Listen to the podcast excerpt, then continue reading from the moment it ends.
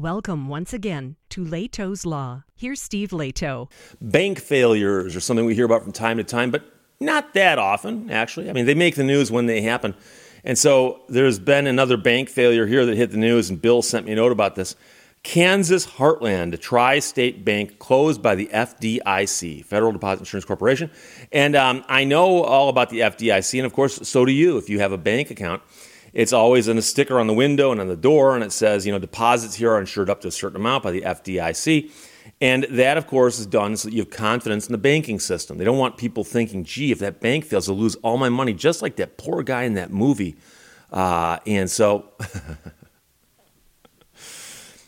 CNN published a story by Ramishah Maruf, and it's actually a fairly short story, but Heartland Tri State Bank of Elkhart, Kansas failed on Friday with the Federal Deposit Insurance Corporation taking control.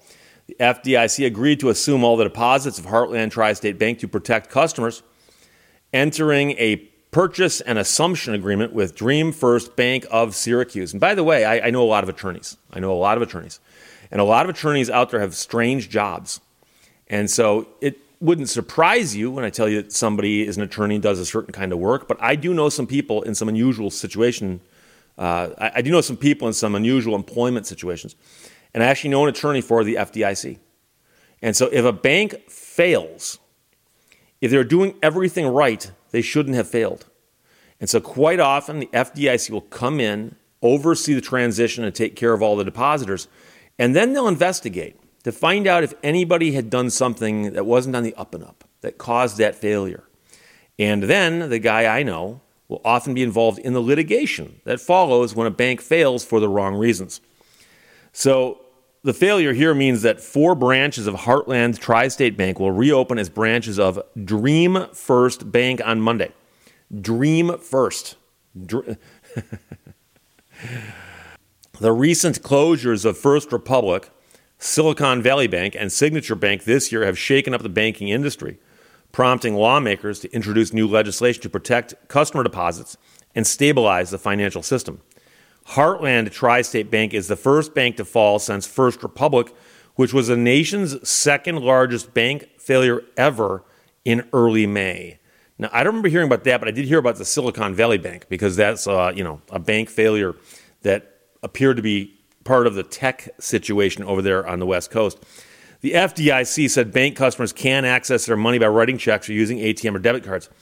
They also won't have to change their banking habits as they will automatically become customers of Dream First Bank.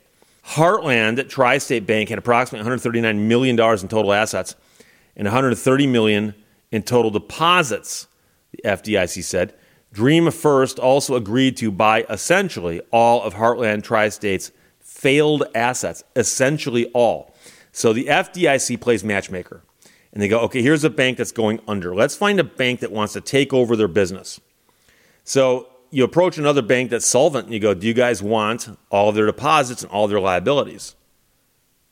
And anybody who's figuring this stuff out will go, well, obviously not all of both, because then we're just getting stuck here with a losing proposition. So the FDIC will see to it that whatever gets pushed over to Dream First Bank uh, makes sense. Loan customers should also be largely unaffected because the FDIC and Dream First Bank are entering an agreement to share in the losses and potential recoveries on those loans. So the loans have now been assigned to this bank. And by the way, I've had people ask me about that. If you take out a bank loan to buy a car, buy a house, if you read the contract you sign, it says right in there, almost always, that they have the right to assign that loan to somebody else. And if they do that, your obligation then goes from them to somebody else. And that's perfectly legal. You should continue to make payments, including escrow payments, as usual. The terms of your loan will not change. And of course, that's also part of the agreement is that when they assign the loan to somebody else, it doesn't change other than who you're paying the money to. But I've gone through this before. I, I uh, years ago had an account at a bank, and the only reason I had the account there is I started a new job. When I started the new job, I didn't have a bank account at the time, uh, and so, at least not locally. So I found out where my employer banked, and when I got a paycheck, it was drawn on a local bank. So I went in there with my first paycheck and opened up an account there because I assumed that in the future, if I've got checks from my employer and they're made out to me, but they're written on this bank, if I deposit them into this bank, it's possible the transaction will go more smoothly. I was just thinking in the old days that maybe the money will clear faster, whatever. There's no no question that these checks are good. Now, there was never any question that they'd be good otherwise because the employer was good. But but my point simply is I thought that'd be easier. I just I just assumed there'd be some benefit to that. And I remember about mm, 10, 12 months later, uh, going into the bank one day to make a deposit, and there was some commotion going on, and it was clear that something was happening in it. I, don't know what it was. And then I remember reading the papers within a day or two that there was trouble at this bank trouble at the bank. And then I remember going in one day and there's all these new signs up. And the bank had changed. It was no longer this bank, it was now this bank. And I remember reading about it, and the FDIC had, had come in because the earlier bank had gotten into trouble financially and they're about to go under. And they failed. They failed. And, and banks do fail. There's nothing crazy about banks failing. It's a question of how many of them fail and how much assets they've got and so on like that. But this bank failure happened seamlessly because it never interrupted my ability to bank there. The weirdest thing.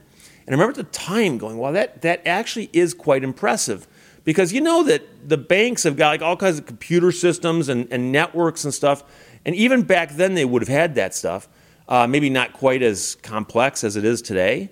And uh, I've seen what the tellers have to do at my bank when I go in and, and transact with them, and I've watched all the different screens they go through and stuff, and I'm assuming that if my bank ever gotten taken over like that, uh, I suspect that there'd be some issues with that, but it happened seamlessly. So, so I mean, I even kept writing checks that still had my old banking information. I said, yeah, you just keep using this till you run out and you order some new ones from us. So the bank failure can happen seamlessly, which is a result of the FDIC. And by the way, the FDIC uh, insurance cap has gone up over the years. So I remember it used to be $100,000, and then it went up to a quarter of a million dollars. And so the big question is, and this is something that most people don't ever have to stop and worry about, is if you had more than that in cash laying in the bank, do you lay awake at nights and go, what if my bank fails? Should I take that extra money out and put it in a different bank? What should I do? So, uh, but this, uh, this bank failure here, if it affects you, it won't affect you much. Just keep transacting business as usual, but somewhere down the road, your information is going to change on your bank account, so on. So, bank failure. Kansas Heartland Tri State Bank closed by the FDIC. Rameshwar Maruf wrote that for CNN, and Bill sent it. Thanks a lot. Questions or comments? Put them below. Let's talk to you later. Bye bye. Thank you for watching Lehto's Law. It'll probably work better if you plug it in.